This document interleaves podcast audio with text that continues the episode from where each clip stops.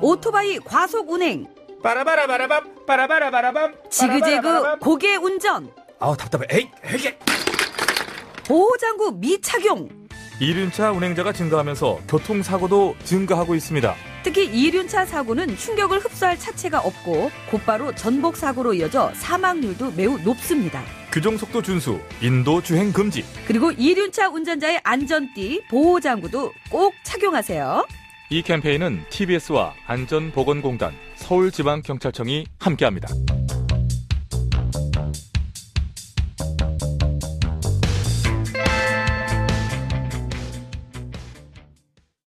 TBS TV 정봉주의 품격 시대. 귀로만 듣지 마시고 눈으로도 보세요. 시민의 방송 TBS TV는 IPTV, 케이블 TV를 통해서 시청할 수 있습니다. KT 올레 TV 214번, SK B TV 272번, LG U TV 176번을 통해 시청할 수 있고 케이블 TV의 채널은 TBS 홈페이지를 통해 확인할 수 있습니다. 구글 플레이 스토어, 앱 스토어에서 TBS 앱을 검색 다운로드 받으면 24시간 어디서나 TBS TV를 시청할 수 있고요. 유튜브, 네이버 TV, 다음 TV 팟을 통해서도 시청 가능합니다. 정봉주의 품격 시대. 이젠 눈으로도 보세요.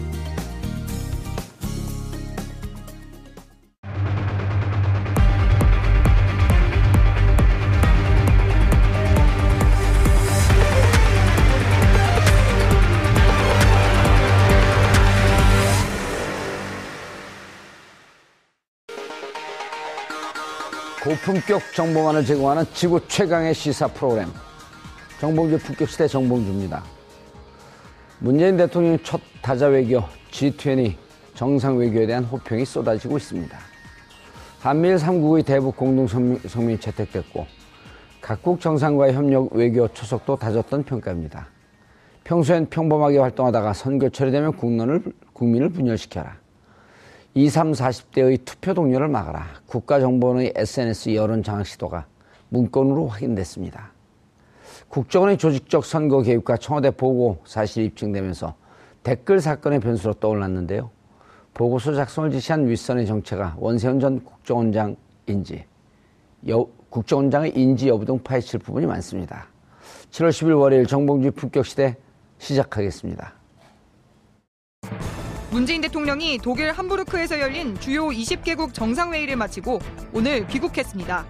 문 대통령의 첫 외교 데뷔전은 박근혜 정부에서 무너진 정상 외교를 복원하고 북한 핵미사일 문제에 대한 한국의 인식과 해법을 국제사회에 알려 공감대를 형성했다는 평가입니다.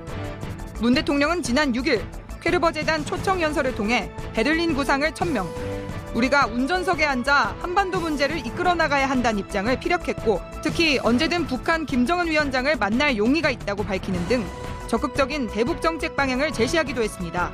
동시에 문 대통령은 우리가 추구하는 것은 오직 평화라며 북핵 문제의 궁극적인 해법은 평화적인 해결임을 강조. 이에 따라 6일 열린 한미일 정상 만찬에서 한반도의 비핵화를 평화적 방법으로 달성하기 위해 공조하는 것이 중요하다는 삼국 정상의 공동 성명이 최초로 채택되기도 했습니다. 또한 문 대통령은 북핵 문제에 대한 국제사회의 더 강화된 공동 대응을 촉구하기도 했는데 이에 화답하듯 한미일 공동 성명에 관련 내용이 담긴 것은 물론 의장국인 독일의 앙겔라 메르켈 총리 또한 유엔 안보리에 적극적인 역할을 주문하기도 했습니다. 이처럼 적지 않은 성과를 냈다는 호평 속 문재인 정부가 해결해야 할 과제 또한 만만치 않단 평가. 우선 문재인 대통령의 신 베를린 구상은 북한의 호응이 필요하다는 점에서 우려 섞인 목소리가 나오고 있고 한미일 공조에 반대하는 중국과 러시아의 입장차는 문재인 정부에게 부담으로 작용할 수 있습니다. 또 중국 사드 문제, 일본 위안부 합의 문제에 대한 입장차가 좁혀지지 않은 것 또한 해결 과제로 남은 부분입니다. 취임 후 첫 다자 외교에 나서 한국의 존재감을 세계 무대에 알린 문재인 대통령. 이번 외교전의 성과와 앞으로의 과제는 무엇인지 지금부터 자세히 살펴봅니다. 7월 10일 월요일 정봉주 품격시대 첫 번째 이슈 들어가겠습니다. 문 대통령이 지난 한미 정상회담에 이어 이번 G20 순방까지 11일에 걸친 외교 일정을 마무리했습니다. 숨가쁘게 그리고 촘촘하게 양자회담과 다자회담을 오가며 우리 정부의 외교 능력을 인정받았다는 평가가 나오고 있는데요. G20 정상회의 성과 또 남은 숙제는 무엇인지 세 분과 함께 말씀 나눠보도록 하겠습니다. 고재열 시사인 기자 자, 자리하셨습니다. 네, 안녕하십니까. 예, 이번에 그 언론사 그 함께 가는데 시사에는 안 갔나요?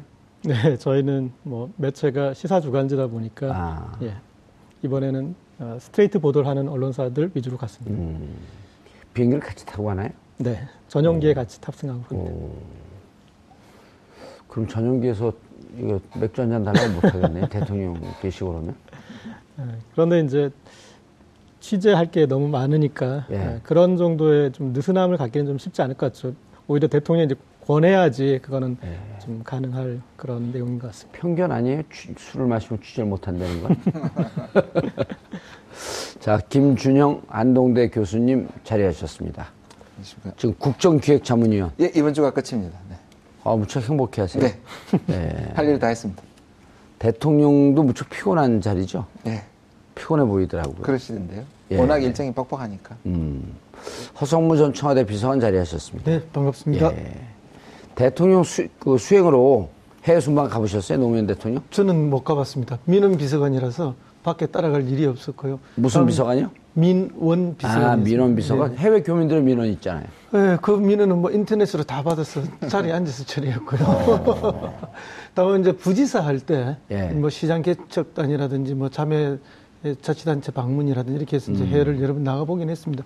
나가면 일정들이 되게 다 빡빡하고, 이제 마지막에는 결국 이제 교민들과의 뭐 만찬. 간, 담회 예. 만찬 이런 건데, 그럴 때는 또 이제 또 뭐 교민들하고 이렇게 소통을 많이 해야 되니까, 역시 이제 그게 최고의 이제 책임자, 이분들하고 다 교민들은 대화를 하려고 하니까, 이제 그런 데서 굉장히 저기 에너지를 많이 쏟게 되죠. 그리고 이제 교민들하고 만찬할 때 또 이렇게 그 술도 한 잔씩 하고 그러니까. 그렇죠. 또 술도 하죠. 테이블마다 다 돌아다니면서 다한 잔씩 받아 먹고. 예, 근하기도 하고 받기도 하고 또 이렇게 주시는 거는 또 잘 받아 먹어야 좋아요. 그럼요. 주시는 거 거절하면 뭔가 이제 서운해 하시고 또 소통이 뭐 가로막힌 것처럼 그렇게 생각하시니까 기분 나쁘다고 건방지다고. 예, 상당히 불쾌하시는 분이 있죠. 외모만 건방진 게 아니라 행동도 건방지다고. 그러다 보면 이제 뭐 그 자리에 있을 때는 멀쩡한 것 같지만 예. 숙소에 들어가면 굉장히 힘들어서 뭐 아, 그런 게 그- 생기죠. 그렇죠. 예. 자, 시청자 여러분들께서도 샤보사 공공으로 다양한 의견 보내주시기 바라겠습니다. 페이스북 라이브로도 시청하실 수 있습니다. 대체로 평가는 어때요? 그, 저는 이렇게 봅니다. 어, 문재인 대통령이 대학 대통령이란 대학에 편입을 하고 예. 수강 신청도 하기 전인데 음, 중간고사 트럼프와의 중간고사를 보고 음. G20이라는 기말고사까지 본 거예요. 예. 그래서 일학기가 마친 거예요, 벌써? 그래서 사람들이 이 적응해내기도 쉽지 않을 것 같은데 아, 거기에서 무난하게 해내고 성과까지 낸 것에 대해서는 점수를 주지 않을 수가 없는 것 같습니다. 트럼프와의 회담에서는 매듭을 풀어내는 모양을 봤다면 아, G20에서는 촛불 민심이 준 권력의 정당성에 대해서 아, 세계 만박을 확인시켜준 과정. 네, 그런 과정으로 어, 이제 어쨌든 국제사회 G20에 맞는 일원으로서 대한민국이 선 것을 확인시켜준 것으로 그리고 우리가 내, 내밀었던 화두 예, 북핵에 대해서 아, 북한과의 관계에 대해서 대화와 타협으로 풀어가겠다는 것에 대해서 국제적인 어, 용인을 얻어낸 거에 대해서 이거는 어, 충분히 평가해 줄 수 있는 성과라고 볼 수 있을 것 같습니다. 이렇게 우리 원고를 봤더니 우리 작가분들은 그 가십 중심으로 이걸 그 많이 써놨어요. 가십은 뭐 재밌긴 한데 시간이 지나면 잘 안 남는 거고. 원칙적인 문- 문제를 좀 그 들여다봐야 될 것 같은데.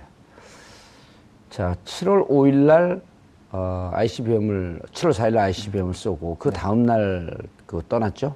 하루 있다가 7월 6일 날 떠나지 않았나요? 아, 7월 6일 날 떠났나요? 어쨌든 ICBM이 어, G20 정상회담의 주요한 이슈였었는데 네.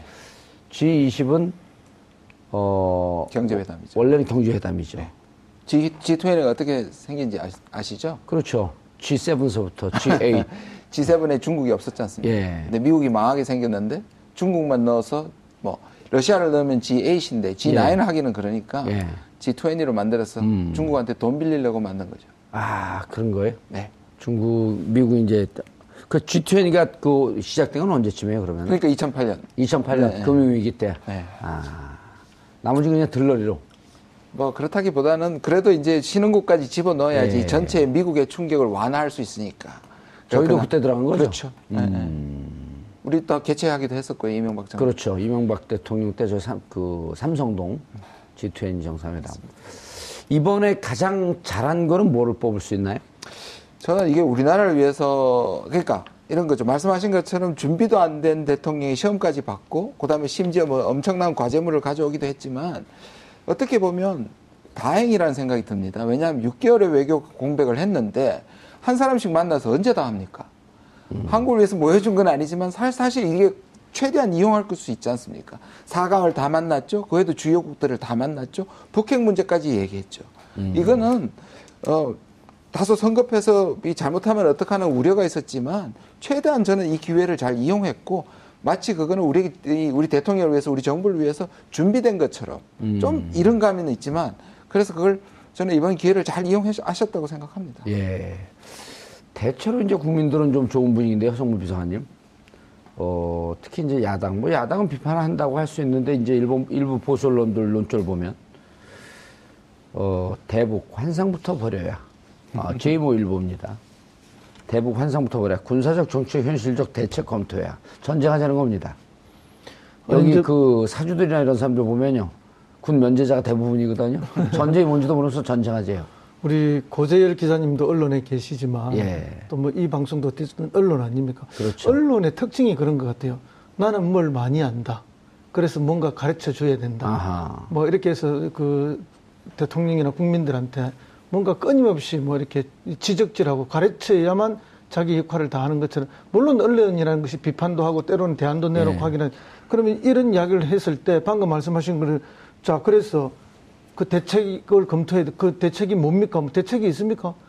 뭐 예. 전쟁을 하자거나 아니면은 정말 뭐 북한을 타격해서 정권 일부를 교체시켜내자는 이런 거 말고는 어떠한 대책이 이게 구체적으로 나올 수 있는 게 없지 아니 않습니까? 그래서 이제 또 다른 제2모 일보를 보면 문 대통령 북한 핵 위협 비핵화라는 현실에 집중해야 또 디모 일보는 문 대통령 현실 직시하게 됐다면 베를린 구상 조급해 말아야 이 세 언론의 논조는 문 대통령은 이상주의자거나 몽상가다. 그 이제 제가 볼 때는 뭐 그 이런 지적을 하는 언론들은 굉장히 그 이제 뭐라 그럴까 기존의 고정관념에 딱 사로잡혀 있는 예. 그리고 자기 기득권 논리에 그대로 잡혀 있는 그런 느낌으로 갖고 있는데 사실은 뭐 에, 김대중 대통령이 베를린 선언을 할 때는 예. 한 2년 동안 북한과의 끊임없는 그 접촉을 통해서 어느 정도의 뭐 정지 작업을 다 거치고 그렇죠. 그것을 이제 3년 차에 베를린에서 마지막 이제 이렇게 외화시켜내는 음. 형식으로 베를린 선언이 있었다면은 2000년 3월이었죠. 예, 지금은 뭐 이렇게 남북 간에 뭐 직통 전화도 폐쇄돼 버리고 어떠한 것도 소통이 안 되는 그런 상황 아닙니까? 그 그런 상황이기 때문에 역으로 오히려 그런 작은 접촉이라도 만들어내고 소통이라도 만들어내기 위해서라도 이렇게 이제 어, 문재인 대통령이 베를린에서 신베를린 선언을 해야만 할 만큼의 그런 상황에 있는 거죠. 그래서 뭐 이걸 자꾸 뭐 선거하느니 조급하다느니 또 뭐 압박과 제재의 국면에서 왜 이런 걸 하느니 이런 비판을 하는데 그럴수록 이런 건 당연히 해야 된다고 봅니다. 예. 또 그럴 때 남북 간에 최소한의 어, 끊임없이 의심하면서도 신뢰관계를 만들어서 작은 물꼬라도 태울 수 있는 것이고 우리가 흔히 이야기하듯이 뭐 얼음장 밑으로도 물은 흐른다듯이 또 전쟁 중에도 뭐 이렇게 대화는 한다듯이 우리가 그런 준비들을 할 수밖에 없는 거죠. 그런 의미에서는 저는 뭐이 베를린에서 그렇게 제의를 하신 거는 정말 잘 하신 거다. 뭐 그렇게 생각을 합니다. 저는 오히려 이, 이 언론들의 이 보수 언론들의 비판을 오히려 힘을 실어줄 필요는 없을 것 같아요. 저는 이번이 과거에 비해서 구차하다고 생각합니다. 오히려 한미 공조 후에 그 다음에 제재도 강조하고 한미일도 공동 성명을 내고 CVID 그러지 않습니까? 예. 그, 그 원칙까지 얘기한 거에 대해서 대체적으로 사실 사설에서 초기에는 잘했다는 평가가 있었거든요. CDID는 뭐예요? CVID입니다. 그러니까 완전하고 그 다음에 검증 가능하고 되돌릴 수 없는 비핵화. 이게 소위 과거에 네오콘들이 했고 2015년에 오바마와 박근혜 정부가 북한에 대한 완전한 비핵화를 얘기할 때 사용하는 건데요. 이게 북한이 굉장히 기분 나빠하는 거고 비핵화 목표를 가장 강력하게 얘기할 때 가져오는 겁니다. 오히려 이런 부분에 대해서 진보 쪽에서는 너무 아쉽다. 그러니까 북한에 대한, 대한 이 대화 제의가 오히려 약해진다고 얘기할 정도거든요. 그래서 저는 보수들이 이 부분에서 이제 딴지를 그렇게 확실하지 않으니까 이상적이라고 얘기하는 굉장히 구차한 비판이다. 아하. 거기에 이걸 또 예- 많이 힘을 실어줄 필요가 저는 없다고 예. 재미있는 부분은 저는 보수 언론이 자가당착에 걸렸다고 보는데요. 아, 문재인 대통령이 미국 방문하기 전까지 보수 언론의 프레임은.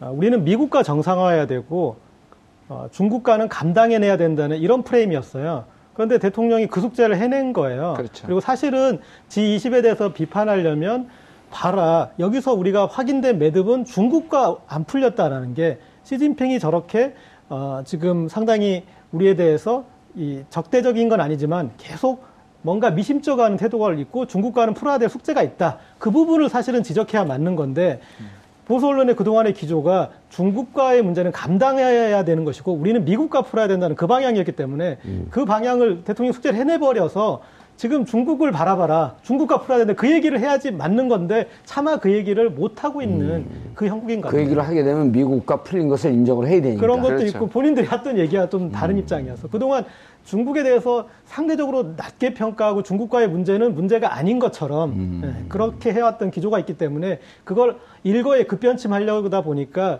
그건 좀 아닌 것 같다 해서 어, 이 북한과의 문제 지금 추상적으로 뭐 시- 현실성을 현실을 직시해라. 이제 이런 정도의 좀 공, 공연불 같은 그런 비판밖에 못 나오는 것 같습니다. 교수님, 그런데 그 지난번에 한 보수적 관점을 갖고 있는 패널이 나서 심지어는 지난 9년 동안 완전히 단절시키지 않았냐. 그럼 뭔, 무슨 할 얘기가 있냐.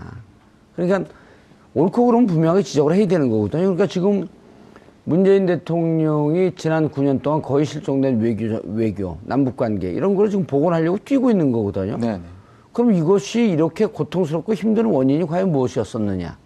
라고 하는 걸 먼저 봐줘야 되는 거거든요. 원인 진단을 하고, 네. 지난 9년 동안 아무것도 안 했네?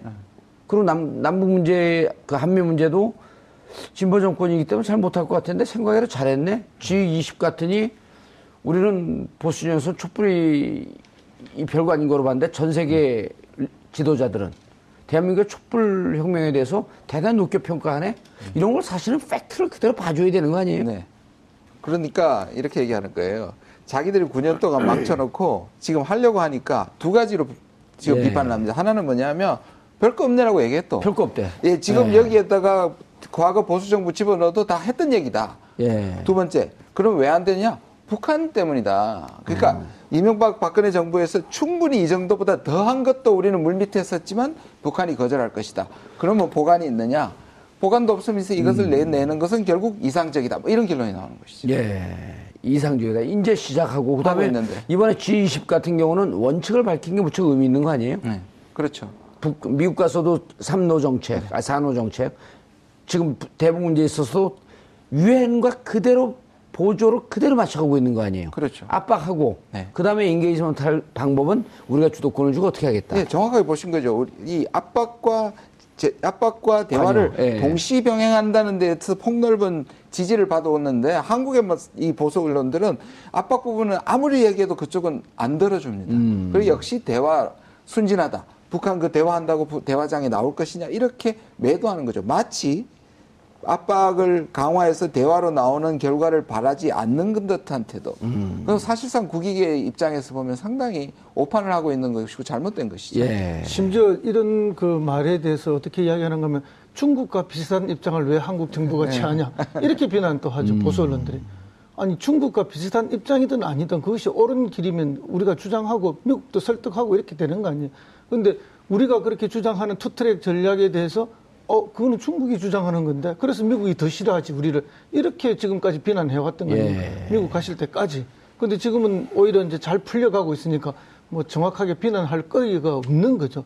없는데 억지 비난들을 계속 만들어내면서 마지막에 지금 드러내는 비난이 뭔가 하면은 자, 그러면은 이제 미국으로부터의 청구서, 중국으로부터의 청구서가 날아올 것이다. 무슨 청구서가 온다는 거죠? 그건 뭐 그런 해담 없어도 늘 우리한테 그 정도 요구는 있었던 거죠. 그렇게 해서 억지 비난을 자꾸 만들어가는 것이다. 이렇게 봅니다. 그런데 이제 그 베를린 선언 내용 내용 중에 하나가 아 정말 이제 그 처음으로 제안한 건데 북한의 완전한 비핵화와 평화협정 체결.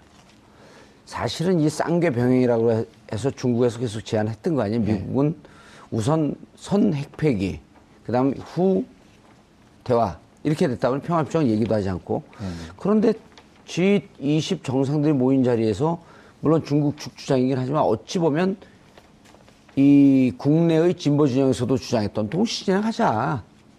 그거를 대통령 입으로 직접 공개적으로 얘기했단 말이에요. 그런 거는 그런데 그거에 대해서 미국이 반발하지 않고 네네. 그럼 무척 의미가 있는 거 아니에요? 맞습니다. 이게 지금 저는 그 한미 공 한미 정상회담의 신의 한 수라고 생각을 해요. 만약 네. 그게서 어그러졌거나 또는 북한의 그 ICBM이 그 전에 났거나 하면 이 전체적인 그림이 흔들렸을 텐데요. 그러니까 늘 얘기하는 것이 한미 동, 공, 동맹의 공조가 안 됐을 경우에 비난을 가장 많이 했거든요. 예. 지금 말씀하신 것처럼 이 부분이 너무 이 부분이 너무 확실한 거잖아요. 음. 어찌됐든 저는 오히려 그 부분이 한미일로 연결돼서 좀 저는 약간 우려가 있습니다만 음. 적어도 보수들이 지적하는 공격하는 지점에서는 완전 해결을 저는 했다고 보여지고요. 지금 평화체제 이 부분이 사실상 신베를린 선언 중에 가장 돋보이는 부분입니다. 지금 예. 말씀하신 것처럼 한 번도 사용했던 게 아니고요. 그렇죠. 근데 버전은 다릅니다. 음. 보수는 이걸 한 가지로 버전으로 그냥 묶어버렸습니다. 왜냐하면 북한이 사실 주장하는 거다.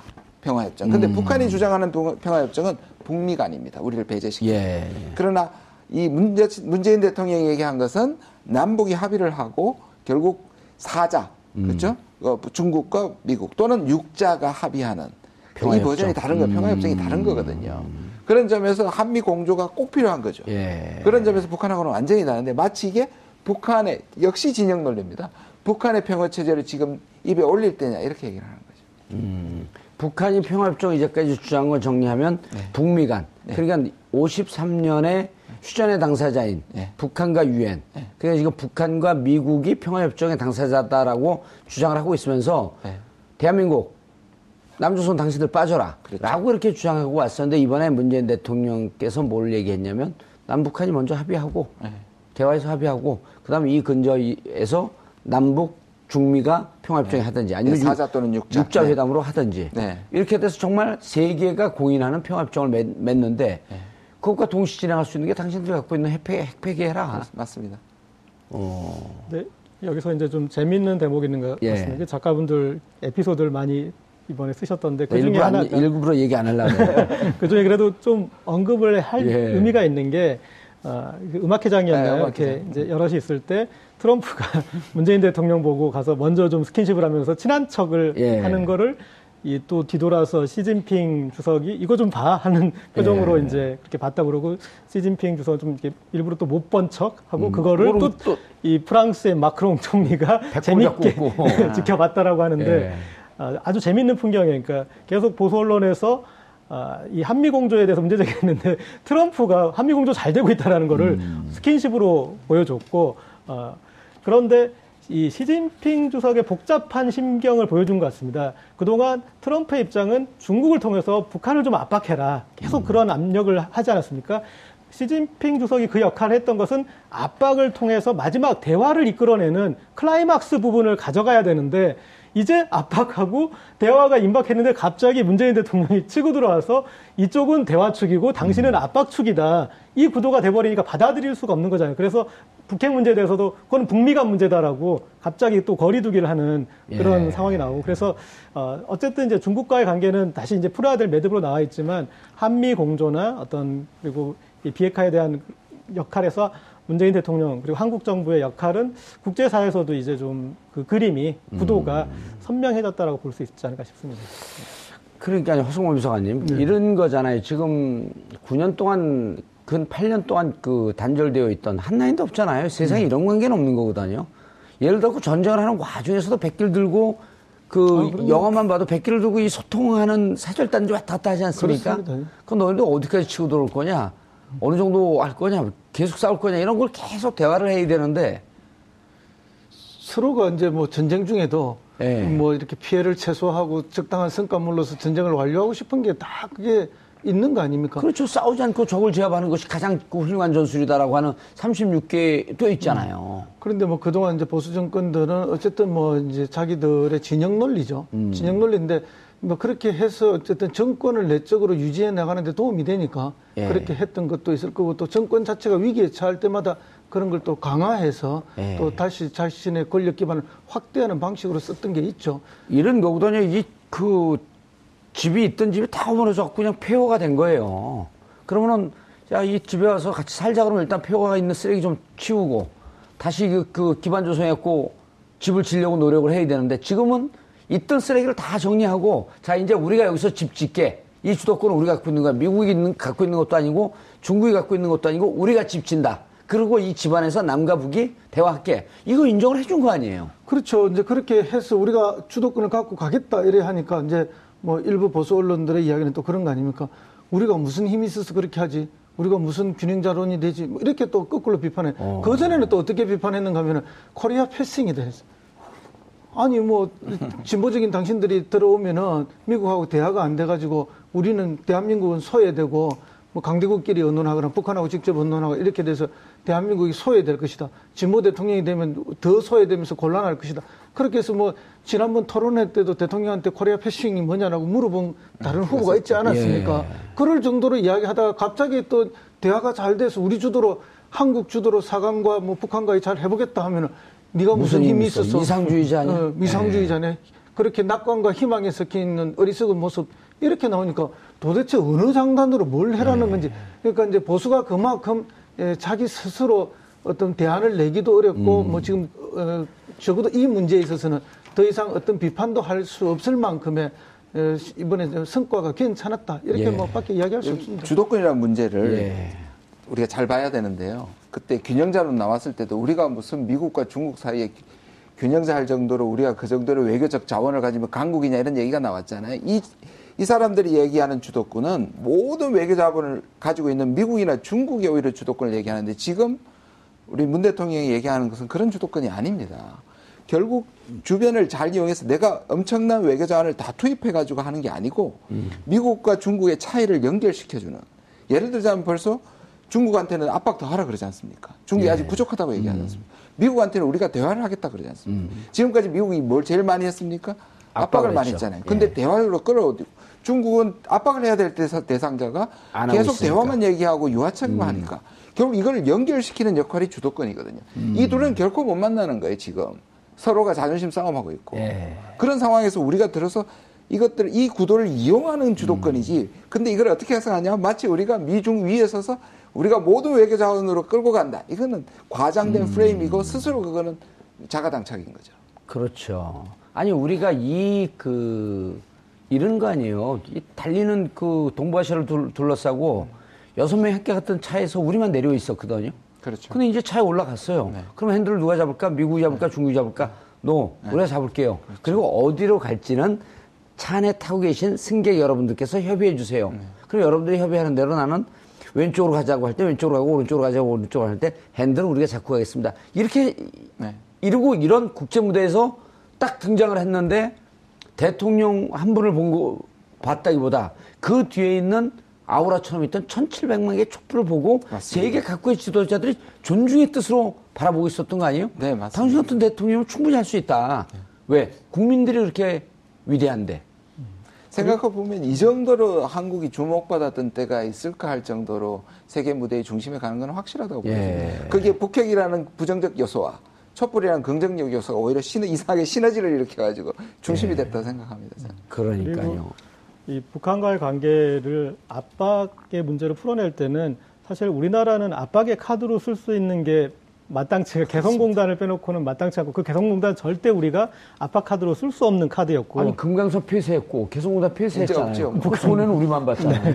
예, 그러니까 사실상 압박 카드가 가장 많은 중국이 압박의 축이 된 것이고 예. 이제 우리는 대화의 축, 평화의 축으로 간 것이기 때문에 예, 그런 부분에서 음. 할수 있는 역할이 압박일 때는 정말 할 수 있는 게 없기 때문에 코리아 패싱이 나타날 수밖에 없고 평화의 축에선 어, 그래도 남북 대화나 그리고 경, 그런 경험도 있고 음. 아, 그리고 같은 민족이니까 이제 역할이 있는 것 같고 그리고 저는 그 이 노무현 대통령에서 이명박 대통령으로 넘어가 가지고 1년 정도는 북한이 활발하게 교류를 이어갔어요. 이어갔죠, 네. 1년 네. 동안은. 그 상대에 대한 규정을 내리는 지금 시점입니다. 제가 네. 봤을 때는 그러니까 북한 입장에서도 이 베를린 선언, 신 베를린 선언 이런 걸 하기로 했지만 그렇게 한다고 해서 단번에 규정을 내려주지는 않을 거예요. 그러나 아, 문재인 대통령이 계속 이런 스탠스를 유지하면 그래도 6개월 정도는 계속 여러 가지 뭐 핵실험 또 미사일 실험 더 하더라도 유지하면은 북한은 확실하게 아 김대중 노무현의 계승자 예. 그리고 대화의 채널로 간다라는 이제 그거를 반응을 그때서야 보일 수 있지 않을까 싶습니다.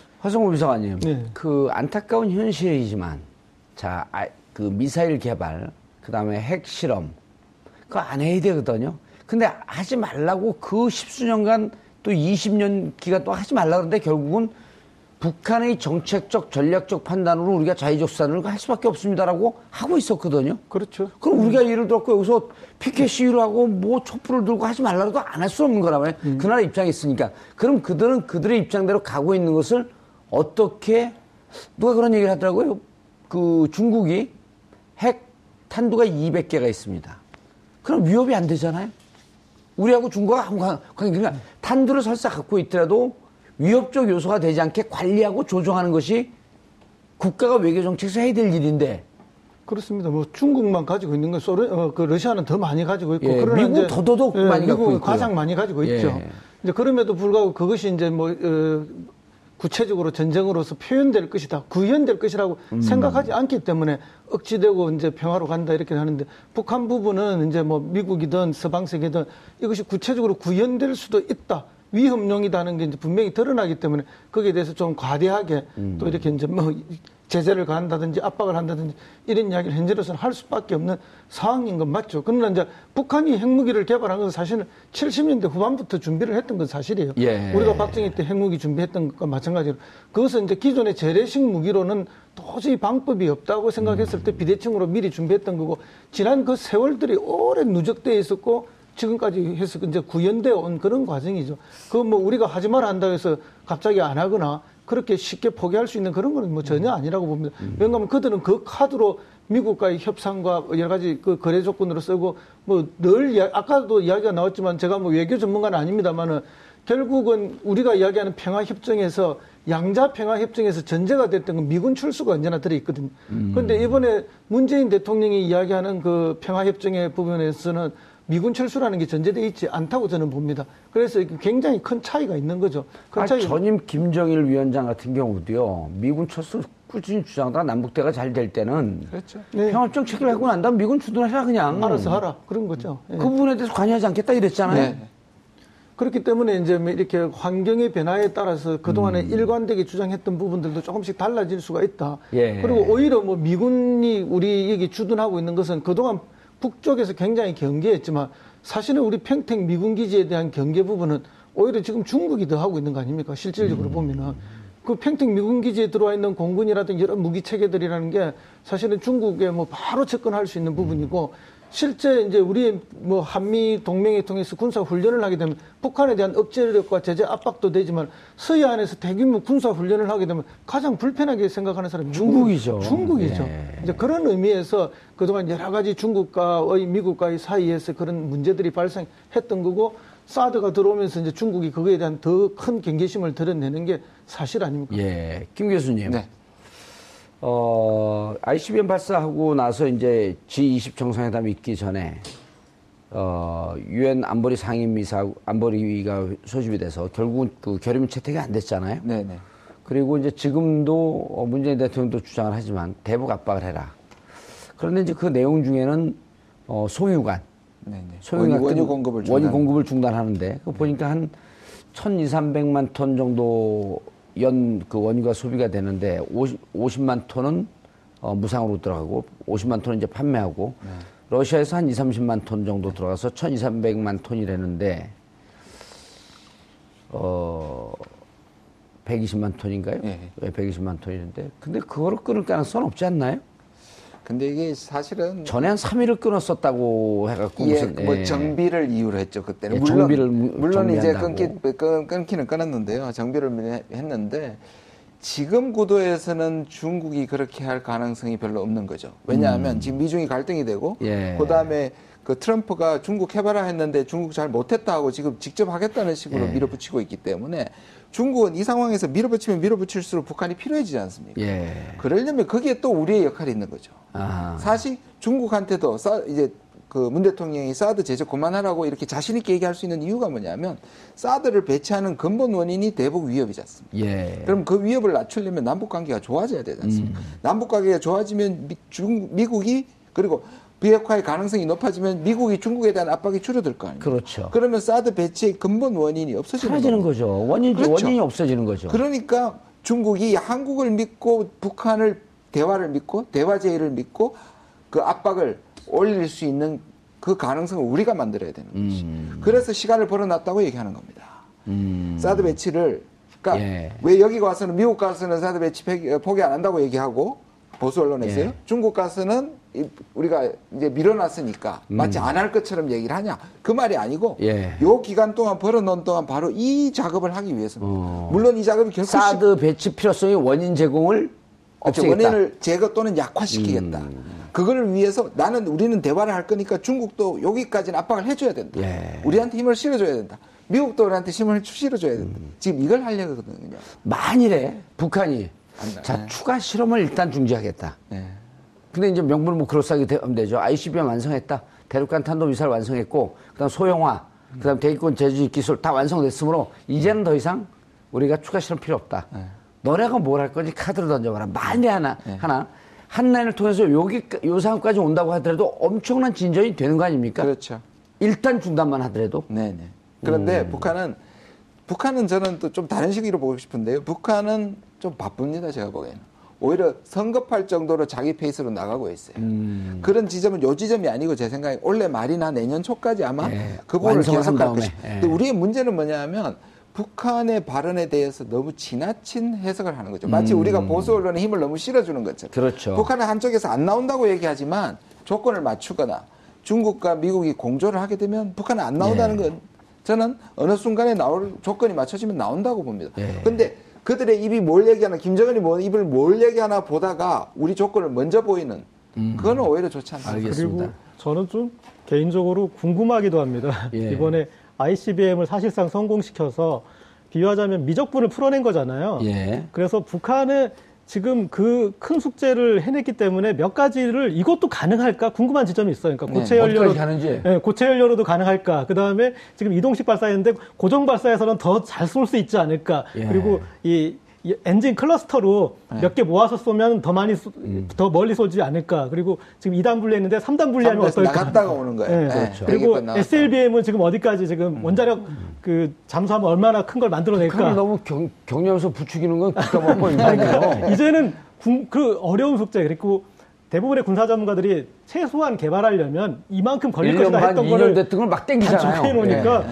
어, 이거 김정은 입장에서 이거 궁금하겠는데 그런 아니 근데 그거 봤더니. 그 기술적으로 봤더니 러시아에서 60년대 70년대 ICBM을 개발했던 그 연구원들이 다 북한에 지금 들어와 있대요. 네, 그러니까 이게 빨라지는데 그 너무 측면- 부추기지 마세요.